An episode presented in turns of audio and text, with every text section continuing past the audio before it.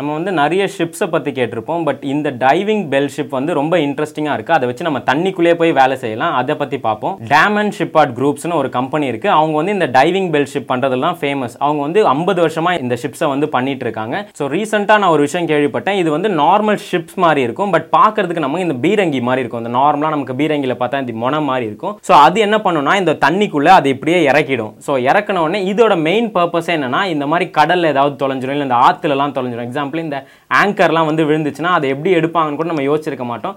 But அதெல்லாம் வந்து இந்த மாதிரி கம்பல்ஸ் வச்சு தான் எடுத்துகிட்டு இருக்காங்க.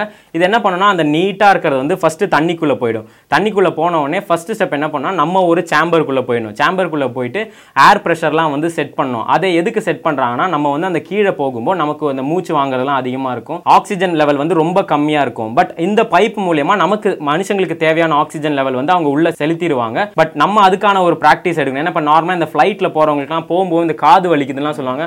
அதுக்காக வந்து இப்படி மூச்சு இழுத்து விடுறது ஏதாவது ஸ்விவ் பண்ணிட்டு இருக்கிறது இந்த மாதிரி விஷயம்லாம் பண்ணுவாங்க. ஸோ அதுக்காகவே இந்த ஃபஸ்ட் சேம்பரில் வந்து நம்ம நம்மளே தயார் பண்ணி வச்சுக்கணும். பண்ணதுக்கப்புறம் அந்த அந்த டனல் வந்து உள்ளே போனதுக்கப்புறம் நமக்கு ஒரு ஸ்டெப்ஸ் மாதிரி இருக்கும். ஸோ அந்த ஸ்டெப்ஸ்க்குள்ளே நம்ம கீழே இறங்கி நின்னா நம்ம எப்படி ஒரு கரையில் நிற்போமே ஒரு சொட்டு தண்ணி கூட இல்லாமல் அந்த மாதிரி அந்த டனலுக்குள்ளே நம்ம நிற்போம் ஆனால் ஆக்சுவலாக பார்த்தா நம்ம ஒரு ஆறுக்கு நடுவில் நின்றுட்டு இருப்போம் ஒரு சொட்டு தண்ணி கூட இருக்காது. ஸோ எப்படி இருக்கும்னா அவங்க வந்து தேடிக்கிட்டு இருப்பாங்க. அவங்க வந்து இந்த ஆங்கரை தான் தேடி போவாங்க. ஸோ தேடும்போது அவங்களுக்கு ஆங்கர் கிடையாது. உடனே அவங்க வந்து கீழே இருந்து எப்படி கம்யூனிகேட் பண்ணுவாங்கன்னா ஒரு ஃபோனில் தான் பண்ணுவாங்க. இந்த மாதிரி கேப்டன் நாங்கள் வந்து தேடணும். அந்த ஆங்கர் கிடைக்கல. நீங்கள் அடுத்த லெவலுக்கு போங்கன்னா இப்போ இங்கே இருக்க ஷிப் வந்து அடுத்தது இப்படி போய் நிற்கும் நின்ன உடனே திரும்பி அதே ப்ராசஸ் நடந்து அங்கே தண்ணியெல்லாம் போயிடும். திரும்பி அங்கெல்லாம் தேடிட்டு கேப்டன் இங்கேயும் கிடைக்கல அடுத்த இடத்துக்கு போங்க. அப்படின்னா அடுத்து அவங்க அப்படியே இங்கேருந்து கொஞ்சம் இப்படி நவருவாங்க அப்படி நவுந்து நவுந்து கடைசியில் பார்த்தா அந்த ஆங்கரை கண்டுபிடிச்சிடுறாங்க. அந்த ஆங்கர் பார்த்தோன்னா அதுவே ஒரு சிக்ஸ் டன் வெயிட் இருக்குது ஸோ கண்டுபிடிச்ச உடனே அவங்க அதில் வந்து அந்த கயிறுலாம் வச்சு கட்டிட்டு அதை வந்து தூக்குறாங்க.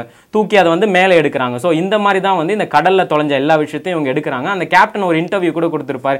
இந்த மாதிரி வந்து எனக்கு இது ரொம்ப பெருமையாக இருக்குது இந்த வேலையை பண்ணுறதுக்கு ஏன்னா இது எனக்கு எப்படி ஒரு எக்ஸ்பீரியன்ஸ் இருக்குன்னா யாருமே கால் வைக்காத ஒரு இடத்துக்கு நான் டெய்லியும் வச்சுட்டு வந்துட்டுருக்கேன் இது எனக்கு போகிறதுக்கு ஒரு நிலா மாதிரி தான் இருக்குது நான் நிலாவில் கூட நிறைய பேர் போயிட்டு வராங்க.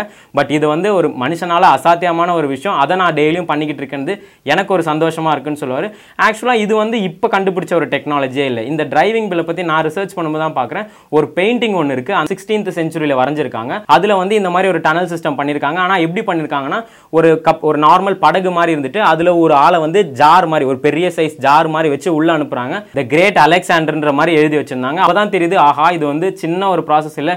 இதை வந்து முன்னாடியே பண்ணியிருக்காங்க அது மட்டும் இல்லாமல் நிறைய கன்ஸ்ட்ரக்ஷன்ஸ்லாம் கூட இந்த கடலுக்கு நடுவில் பண்ணுற கன்ஸ்ட்ரக்ஷன்ஸ்லாம் கூட முன்னாடி இந்த மாதிரி தான் பண்ணிட்டு இருந்தாங்கன்னு சொல்றாங்க. அதே மாதிரி இந்த ரிசர்ச் பண்றதுக்கு உள்ள மேக்ஸிமம் அவங்களால த்ரீ ஹவர்ஸ் தான் இருக்க முடியும். ஸோ அந்த த்ரீ ஹவர்ஸ்க்கு மேலே ஆயிடுச்சுன்னா அவங்களுக்கு மேபி மூச்சு தண்டல் அந்த மாதிரி ஏதாவது டக்குன்னு அவங்க திரும்பி வெளியே வந்து திரும்பி அந்த ப்ராசஸை ஃபர்ஸ்ட்லேருந்து ஸ்டார்ட் பண்ணுவாங்க.